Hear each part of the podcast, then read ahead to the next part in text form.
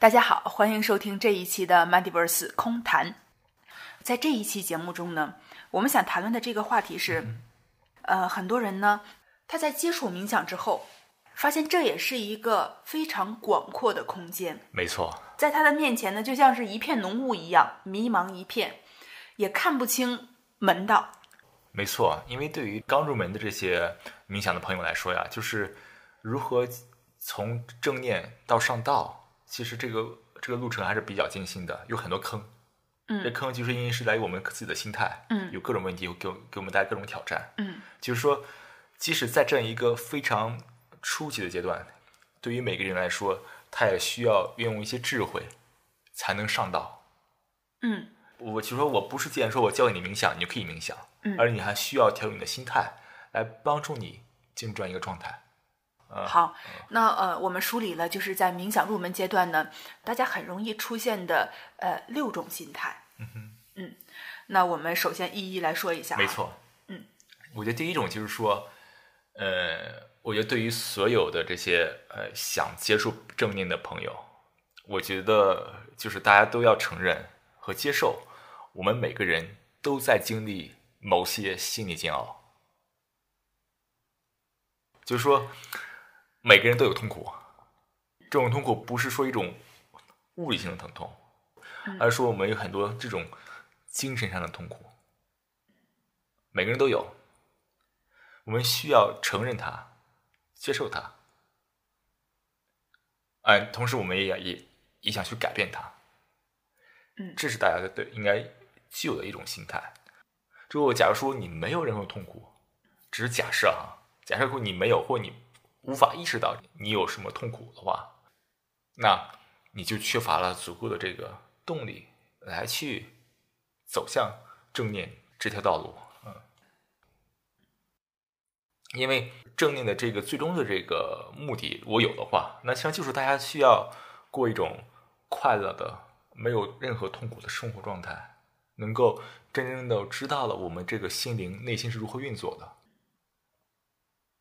比如说，你就接受承认你在焦虑，但你不知道什么原因焦虑，这个心态已经足以了，你足以可以嗯开始你的冥想之旅了。哦，就是你要接受你你有某种精神挑战，其实大家都有。对，很多很多时候刻意回避不承认是很多人的策略，而且我没有，我很我很正常。那种情况下，你又很难去开启这样一个精神世界之旅嘛？对。呃，而且我的体会是，当你真正的去承认和接受一件事情的时候，那这件事情对你的影响顿时就减弱了好多。正在变弱，对，比如说，你就承认和接受你在恐惧一些事情，没错，那这个时候你会发现你的恐惧其实顿时它就削减了很多。是因为你你在意识上开始意识到这个你的这种情绪的存在，嗯，但是让它消解，那是另外一个艺术嘛？嗯，好，呃，那这个就是说，嗯，在冥想入门的阶段呢，第一种最好你要有的心态是承认和接受你正在经历某些心理煎熬。对。好，那我们看第二种心态。第二种心态就是说是一定要抱着一种非常开放、不做任何判断的这种心态来接触和练习冥想。第一是要开放，第二是不做判断。其实他们意思很相近了啊。嗯这是一种非常重要的心态，因为冥想跟大家想象的或跟大家这种常规生活中很多不一样的东西，我们往往想去理解它，想去做一个判断，这东西是这东西是好是坏啊，然后才来冥想。但是你不冥想，你永远无法意识到它是好是坏，而且我们做了过多判断之后，它会阻碍我们去练习冥想，去感受冥想。嗯，那我理解呢，就是说，呃，像不判断是正念当中非常核心的呃理念之一。对，当我们在刚开始冥想的时候，我们就要去实践正念的价值观，我们才能尽早的去领会到冥想的好处，尽早的上道。呃，我我们可以运用这样一个比喻啊，它就像一个卫星一样，它有个轨道，就要么在轨道上，要么不在轨道上，你没法在不同的轨道之间交叉。如果说这个不做判断是个轨道的话，你需要先进入这个轨道，不判断之后，你才能够不判断。如果你判断了不判断，那你还是判断。这个非常有就是这个哲学里这种诡辩的那个意味，点儿都都在这里。这个是精髓如果你？判断了不判断，那那那还是判断。我们可以想想大家的这种日常生活里面很多例子，我们觉得很多事情难的事情，其实它未必难，只是你觉得难，但你做起来是另外一番感觉。少判断，因为我们很多这种想法实际上都是些判断，没有用的判断，没有根据的判断，反而它阻碍了我们进一步的行动。嗯，在这里一样适用，不做判断，开放心态去试试。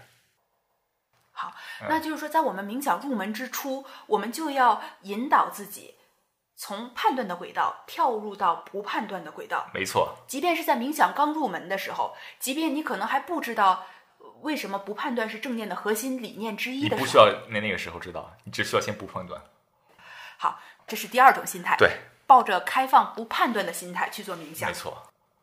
好，那我们接下来看看第三种心态是什么？这个第三种啊，就是说你对正念冥想没有任何的期待，就是说你进入冥想的状态，只是为了去冥想，其实就是冥想，你没有任何判断，因此你没有任何的这个期待，啊不说我我要进入冥想，我要去要我要让我什么脱胎换骨，我要让我放机机器放松，我要让我能够更好的睡眠，不要有这种期待。你想冥想，冥想，OK，不做任何判断，做吧。没有任何期待。呃，对冥想没有期待其实是很难的。那没有期待，我为什么要去做它呢？你像大家都是在遇到心理和精神挑战之后，才考虑接触正念冥想。那这个时候，其实我们最容易进入一个误区，就是说把冥想看作是一剂汤药，你要吃药来来治病，这是很大的问题。正念本身它不是药，它是一种状态，是一种灵魂上的状态，是一种就可可以说是一种不同的灵魂。当你处在一个正念的时候，你的正念已经体现在你的所有的神经回路上，你的举止、你的思维、你的世界观、你的价值观，那些常人的那些问题你都没有了。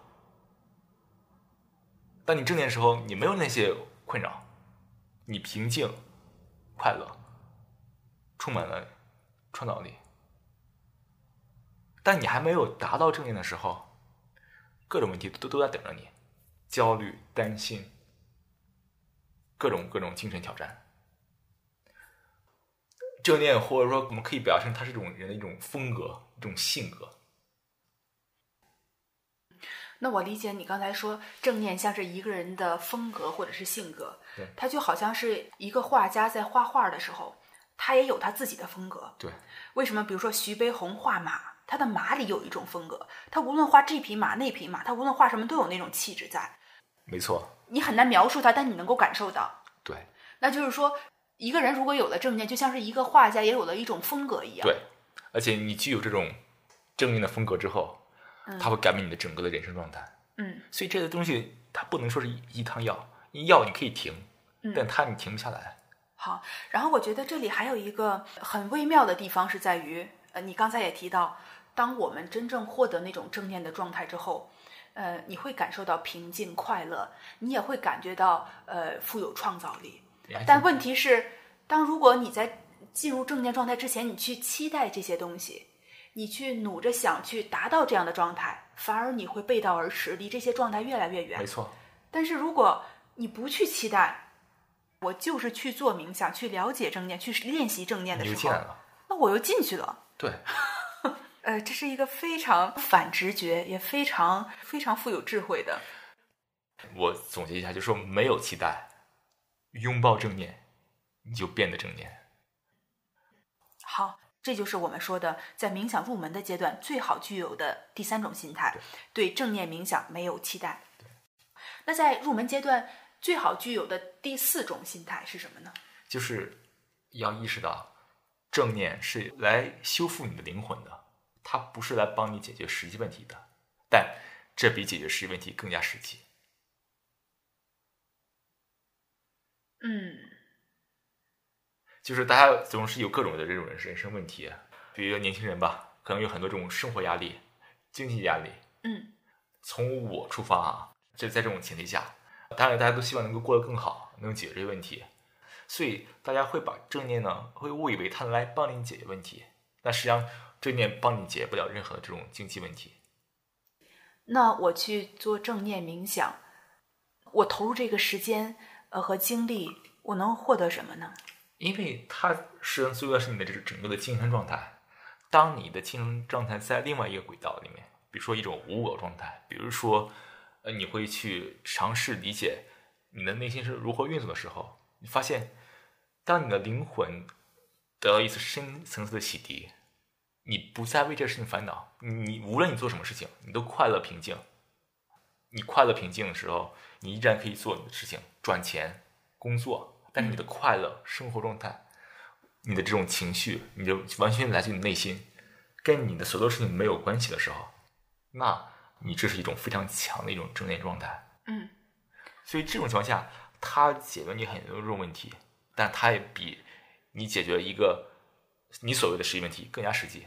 嗯，嗯那我理解呢，就是说正念把我们调整到一种好的状态之后，那我想人做事情的效能多少肯定会是有一些提升，总比你在一些焦虑、烦躁的状态下去做事情效能会更高一点。而且那时候你也知道你你的人生的意义是什么，嗯，这个这个比你赚钱更重要，因为你以后你赚钱啊工作，你不知道你的人生意义何在。但如果你知当你进入一种非常强的正正正正念状态之后，其实你更容易意识到你的人生价值在哪里，你的人生方向在哪里。嗯，那我理解呢，就是说，当你看清楚了哪一条路是你下定决心要走的那条路，不纠结，对，然后你一往无前往前走的时候，你不会再担心这个路上遇到了什么样的困难，呃，我有一种畏难的情绪，我解决不了，不会的，你就是要走这条路。那么遇到什么困难就去解决什么困难，需要学习什么就去学习什么。生活是场体验，你会感受到如此的深刻。就你的整个的世界观的变化的时候，这些问题都迎刃而解了。好，那这就是我们在冥想入门阶段呢最好具有的第四种心态。正念是来修复你的灵魂的，虽然不是解决你的实际问题，但是这个其实比解决实际问题更加实际。没错，好，那么呃，接下来在入门阶段最好具有的第五种心态是什么呢？做正念冥想，然后我们接触不同的这种这种冥想的信息，培训也罢，但那也不是去寻求新的权威。大家听我们的节目，不是说我们是你你冥想的权威，大家来跟我们去学习冥想，不是这样子的。我们并不是冥想的权威，只有你自己才是你自己的人生导师。所以一定要去放掉寻求权威的这种心态，来做冥想。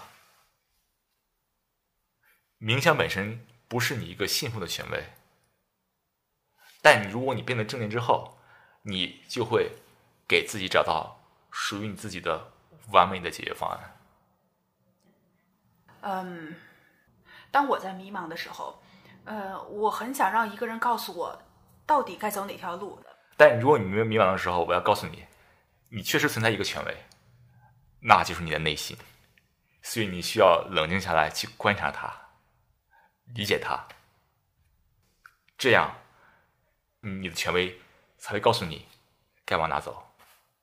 你的权威是你的内心。那像你说的，就是追随你的心。那这句话其实多少年来就存在，呃，也似乎成了一个陈词滥调了。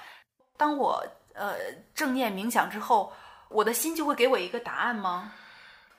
现在的问题，我觉得对于大多数人来说，他是看不清自己的内心，听不到自己的声音，何谈跟随自己的内心呢？